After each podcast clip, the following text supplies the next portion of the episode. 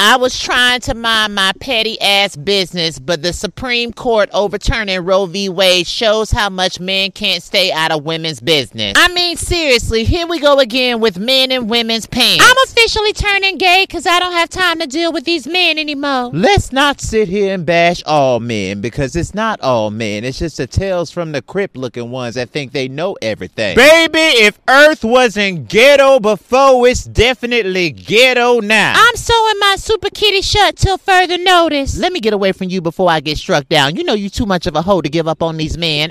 Shana boo bye. I ain't gonna make that promise that I'm gonna keep my kitty cat shut because at the end of the day, if I need some kielbasa, I'm gonna get me some kielbasa.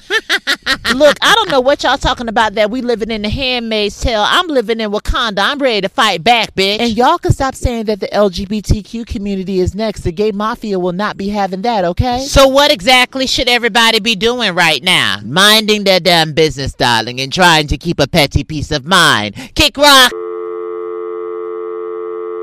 Did she really just call to say what she had to say and hang up again? That shady ass bitch. Well, let's ask the petty audience how they feel. How do y'all feel about them overturning Roe v. Wade? What do y'all think that we should be doing right now?